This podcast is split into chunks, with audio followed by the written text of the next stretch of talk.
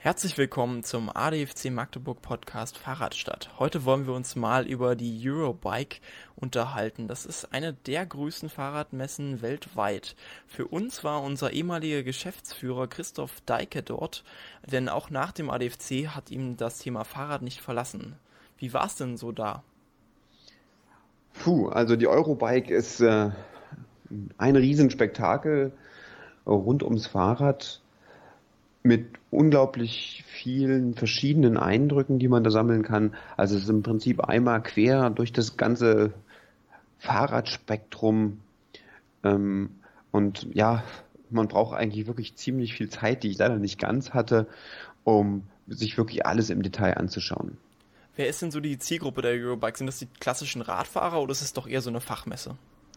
Also das ist primär eigentlich eine Fachhändler- und Industriemesse. Das heißt, da sind primär vor allen Dingen in den ersten drei Tagen in diesem Jahr ähm, Händler, Unternehmen, das finden ganz klassische Geschäftsmeetings statt ähm, und die Händler, die sich im Prinzip für, für ihr Sortiment für, die nächstes, für das nächste Jahr informieren wollen. Äh, darüber hinaus natürlich auch noch ein weiteres interessiertes Fachpublikum. Das heißt zum Beispiel war der ADFC mit einem Stand vor Ort äh, und auch der, den Bundesgeschäftsführer Burkhard Stork, den habe ich kurz getroffen und mich mit ihm unterhalten. Also es ist wirklich die ganze Palette rund ums Radfahren und ähm, ja, kaum Einschränkungen. Am letzten Tag, das war dieses Jahr der Samstag, gab es dieses Jahr auch wieder einen Publikumstag da dürfen dann natürlich auch ähm, ja, jeder, der Interesse daran hat, in Friedrichshafen am Bodensee sich die größte Fahrradmesse Europas anzugucken, auch dran teilnehmen und sich alle Stände anschauen. War die Besucherschaft denn groß dieses Jahr oder war es ihr Verhalten? Also der Publikumsverkehr, ich habe leider keinen Vergleich wirklich zu den letzten Jahren.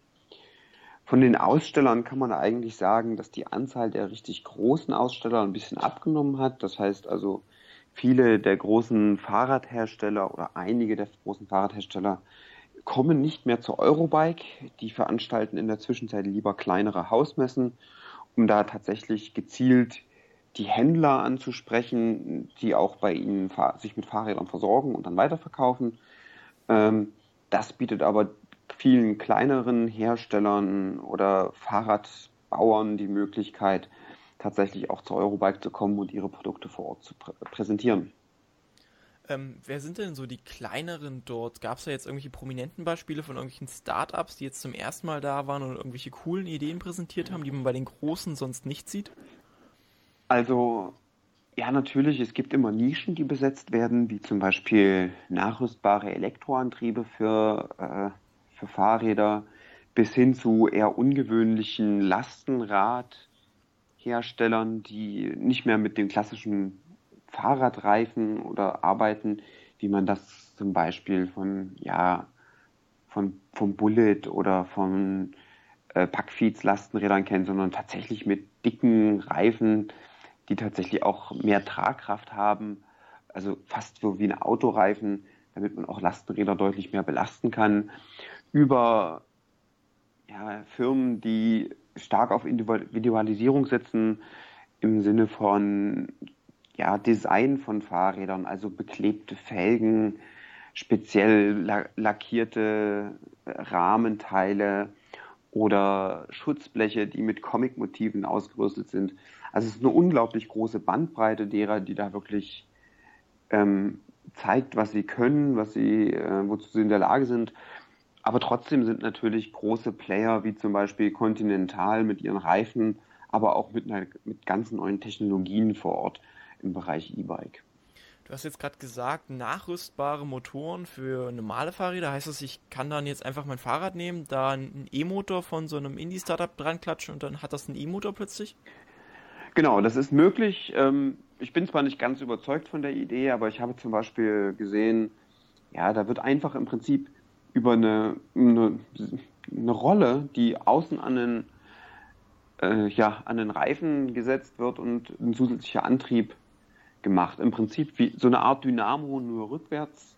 Ähm, der gibt im Prinzip Energie auf den Reifen und dann kann ich mein Fahrrad relativ leicht nachrüsten.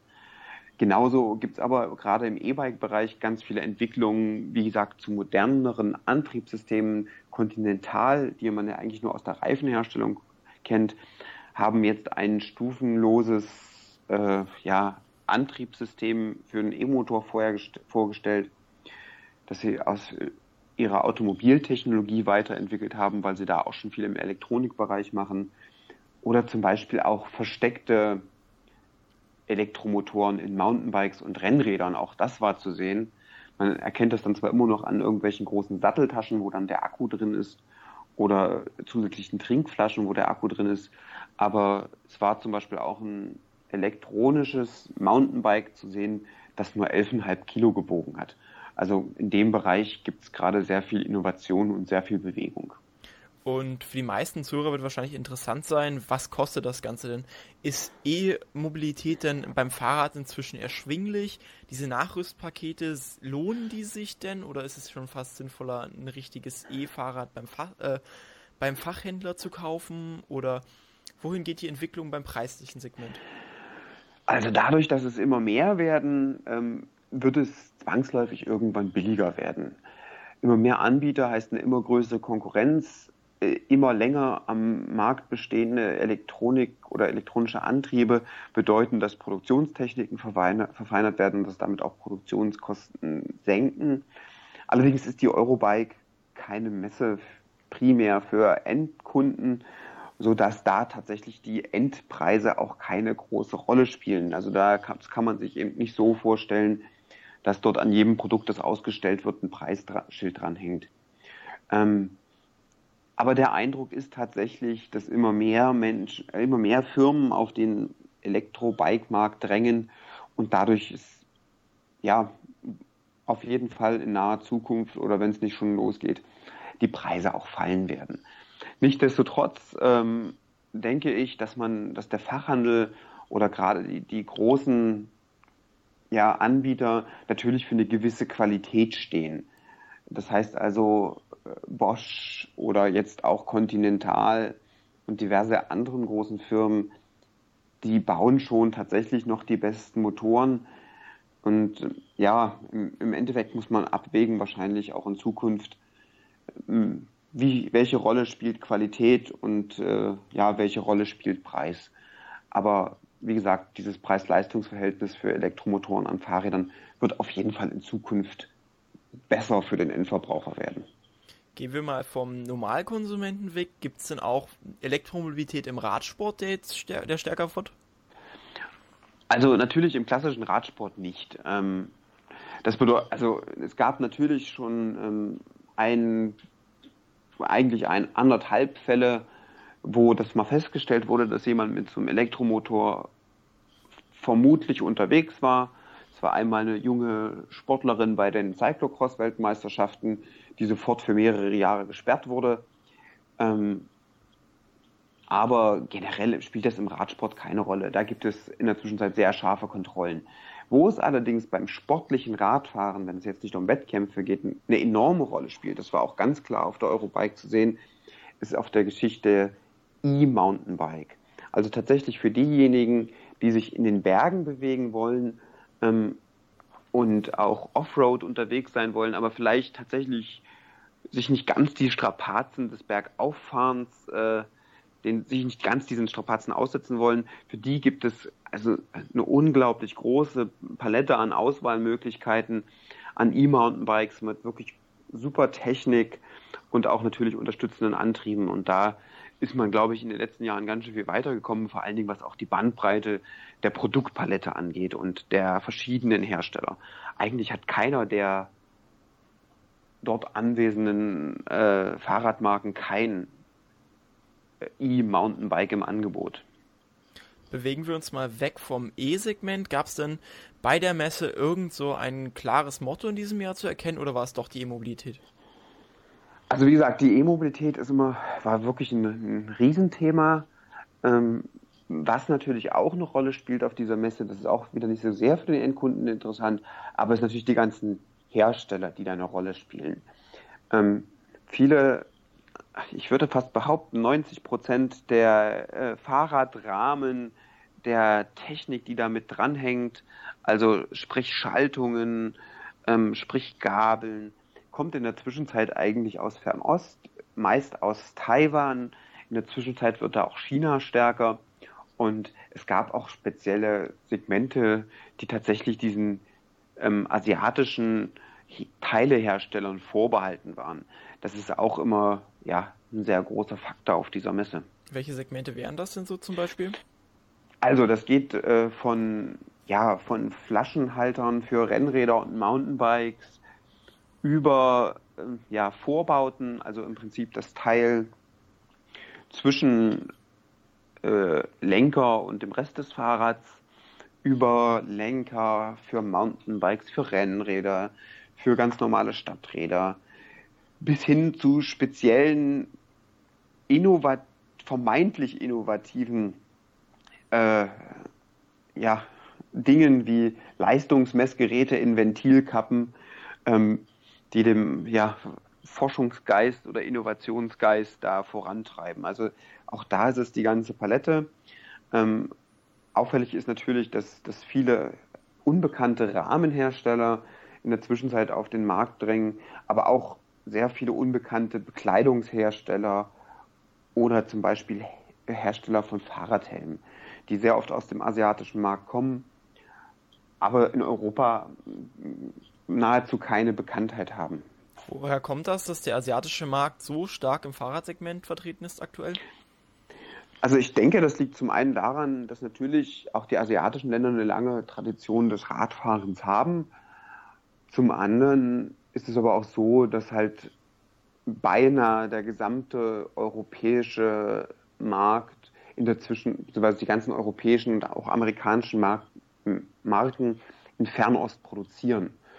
Hängt sicherlich damit zusammen, dass da zum einen Know-how ist, also das ist gute Qualität, was zum Beispiel aus Taiwan kommt.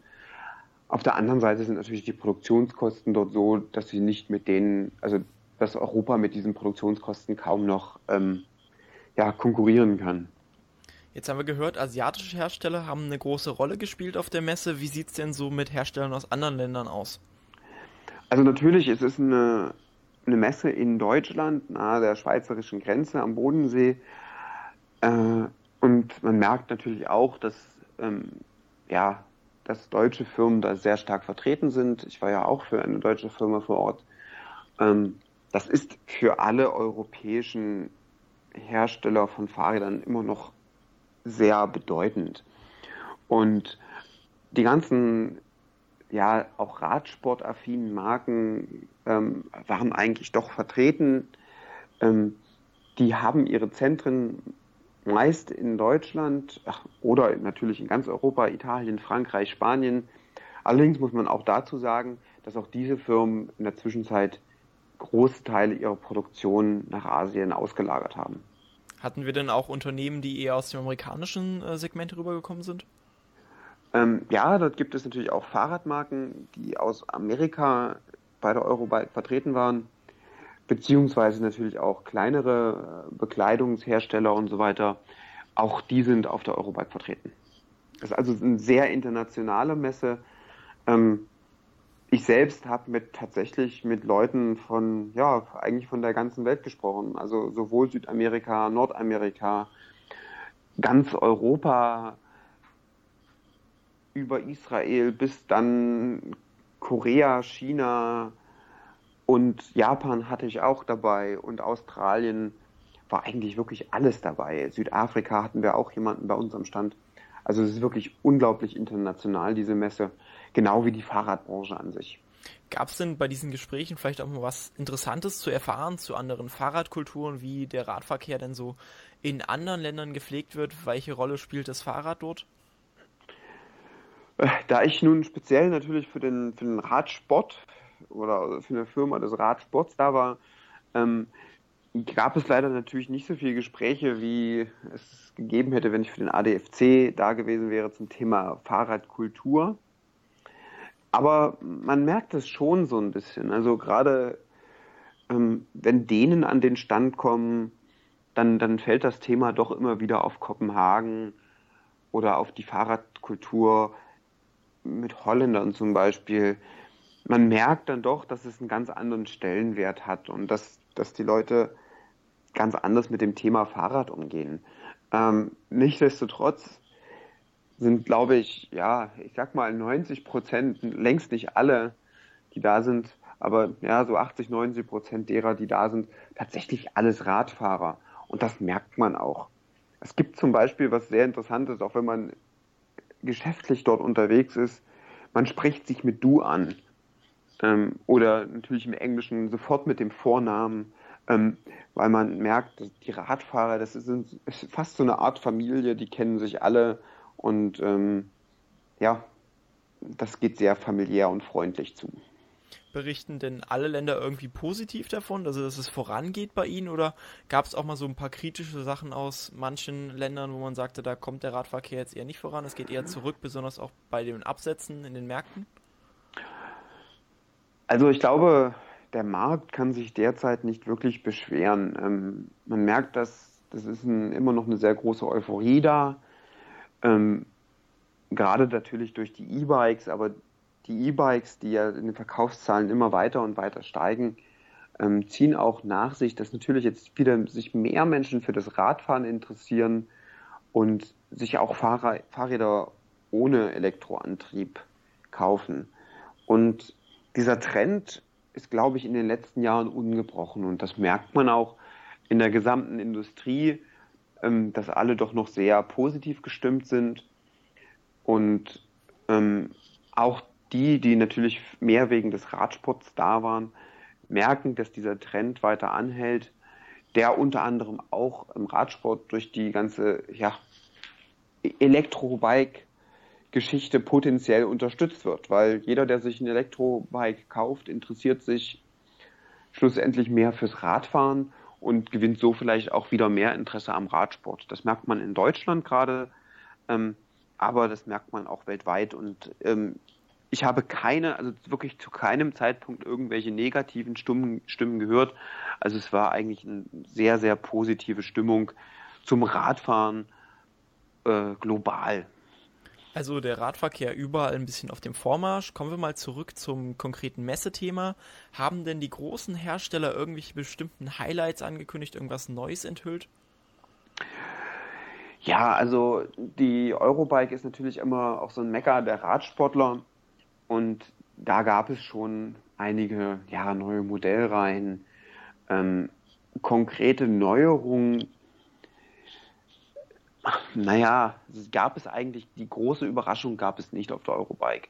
Es gab einige Systeme, die verbessert wurden, ähm, beziehungsweise tatsächlich mal ähm, überholt wurden.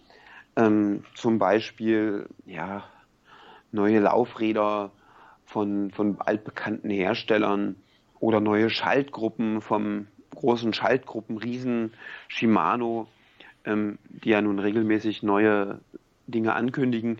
Was ganz interessant war, bei uns am Nachbarstand direkt hat Wahoo, ähm, eine eigentlich noch relativ junge Firma, auch ein Startup aus Amerika, ähm, einen Home-Trainer vorgestellt, der erstmals auch Steigungen simuliert.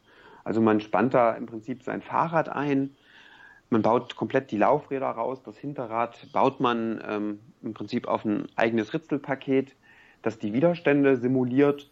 Äh, vorne stellt man sein Fahrrad auf ein ja, zusätzliches Gestell, mehr oder weniger. Und wenn es dann im simulierten, online-basierten Training bergan geht, also man hat dann tatsächlich eine, eine Strecke vor sich, dann, ja, dann simuliert das Ding die Neigung indem es das im Prinzip den ganzen Rahmen bewegt und bis zu 20 Prozent steil anstellt.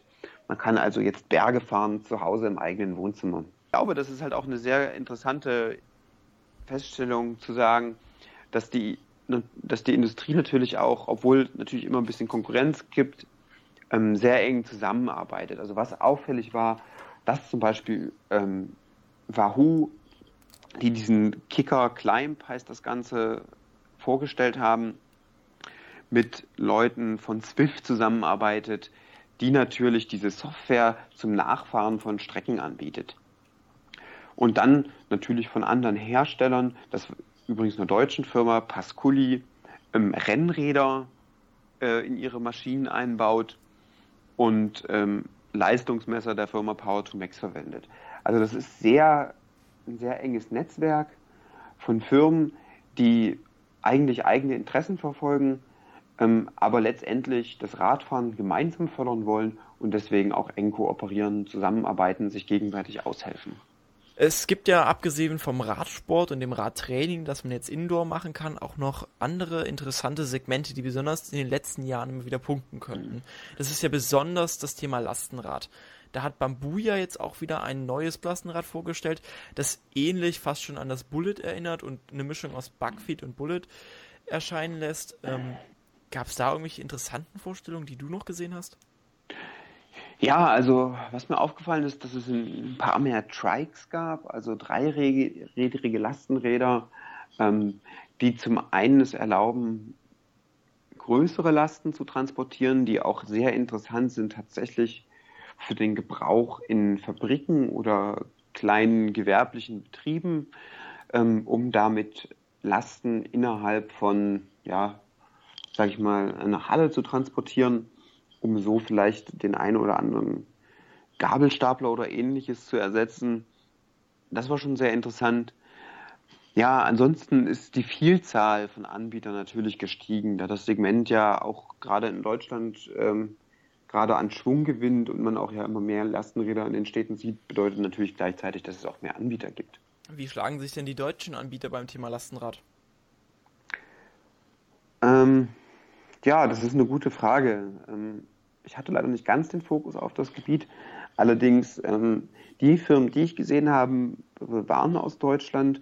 Wie gesagt, unter anderem diese Trikes, ähm, das war ein deutsches Start-up, das, glaube ich, erst auch im Laufe des Jahres damit beginnen wird, seine Lastenräder überhaupt zu verkaufen. Ähm, das Thema E-Mobilität ist beim Lastenrad natürlich gerade riesig und da sind natürlich auch die deutschen Hersteller dabei. Ähm, und gerade so rund um die Post zum Beispiel passiert da auch gerade sehr viel. Es waren Postlastenräder ausgestellt ähm, vom Hersteller und die werden auch in Deutschland gefertigt.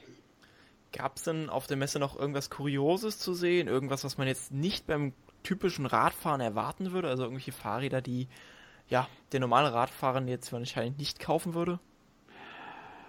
Ja, also Einräder, ähm, dann natürlich Last, äh, Fahrräder mit unglaublich großen Reifen, also nicht diese Fatbikes, sondern ähm, ja, ich weiß gar nicht, wie viel Zoll Umfang diese Reifen haben, die sieht man ja auch eher selten. Dann, äh, was mir auch aufgefallen ist, sind Roller. Ähm, die haben auch eine gewisse Rolle gespielt. Bei uns im Gang zum Beispiel kamen des Öfteren mal verschiedenste Rollerformen vorbei, vom Cruiser ähm, mit, mit, so was fast wie eine Harley Davidson aussah, aber letztendlich doch ein Roller war, mit Elektroantrieb, muss man noch dazu sagen, bis hin zu wirklich kleinen Modellen, die von der Form her eigentlich mehr an ein Y erinnert haben als an einen Roller, ähm, aber auch mit Elektroantrieb dann durch die Gänge gerollt sind. Also das waren eher so die ungewöhnlichen Sachen. Gab es denn nochmal was zum Thema Fahrradverkehr für mobilitätseingeschränkte Menschen? genau, auch das war gerade mit der Elektromobilität vermehrt ein Thema. Ähm, auch da waren natürlich wieder die, die, die Trikes, also die, die dreirädrigen Räder, spielten da eine größere Rolle, die es tatsächlich Menschen ermöglichen, die ja, mobilitätseingeschränkt sind, ähm, Rad zu fahren, ähm, aber auch. Wie funktioniert ja, das dann konkret? Also für mobilitätseingeschränkte Menschen ähm, gab es auch Lösungen von den Trikes, also den dreirädrigen Fahrrädern mit Elektroantrieb, die zum einen einen einfachen Einstieg ermöglichen, als auch natürlich eine größere Stabilität äh, haben als ein normales Fahrrad, bis hin zu ja, Tandems, die nicht nach, neben oder hintereinander sind, sondern auch nebeneinander mit sehr bequemen Sitzen, so wie man das vielleicht aus dem Magdeburger Stadtpark kennt, nur eben ein bisschen besser. Das heißt also, ähm, ja, erstens mit Elektroantrieb und zweitens einfach deutlich einfacher äh, im Zustieg und ähm, ja, im Prinzip für jedermann geeignet. Okay, dann darfst du uns zum Schluss jetzt noch kurz von deinem persönlichen Messehighlight berichten. Mein persönliches Messehighlight würde ich jetzt nicht auf ein Ereignis oder ein Fahrradmodell oder so beschränken, sondern eher die Vielfalt wirklich, die der Radmarkt zu bieten hat. Von, ja, von natürlich äh, chromlackierten Rennrädern über die neueste Carbontechnik bis hin zu Individualisierungsmöglichkeiten, die ja immer weiter zunehmen. Und dann natürlich auf der anderen Seite ja, die Breite des Radfahrens, vom Radtourismus, der präsent war, über die Lastenräder bis hin zu schönen Cruisern, Stadträdern, die ganze Bandbreite der Elektromobilität und natürlich auch ähm, alles, was dazugehört, Bekleidung, Lifestyle. Also diese, diese Breite, diese, ja, diese beinahe unendliche Varianz in dem, was Radfahren ausmacht, dass das da vertreten ist und dass man das alles so geballt sehen kann, das ist schon sehr beeindruckend. Dann bedanke ich mich für das Gespräch und die Einblicke zur Eurobike 2017. Vielen Dank auch.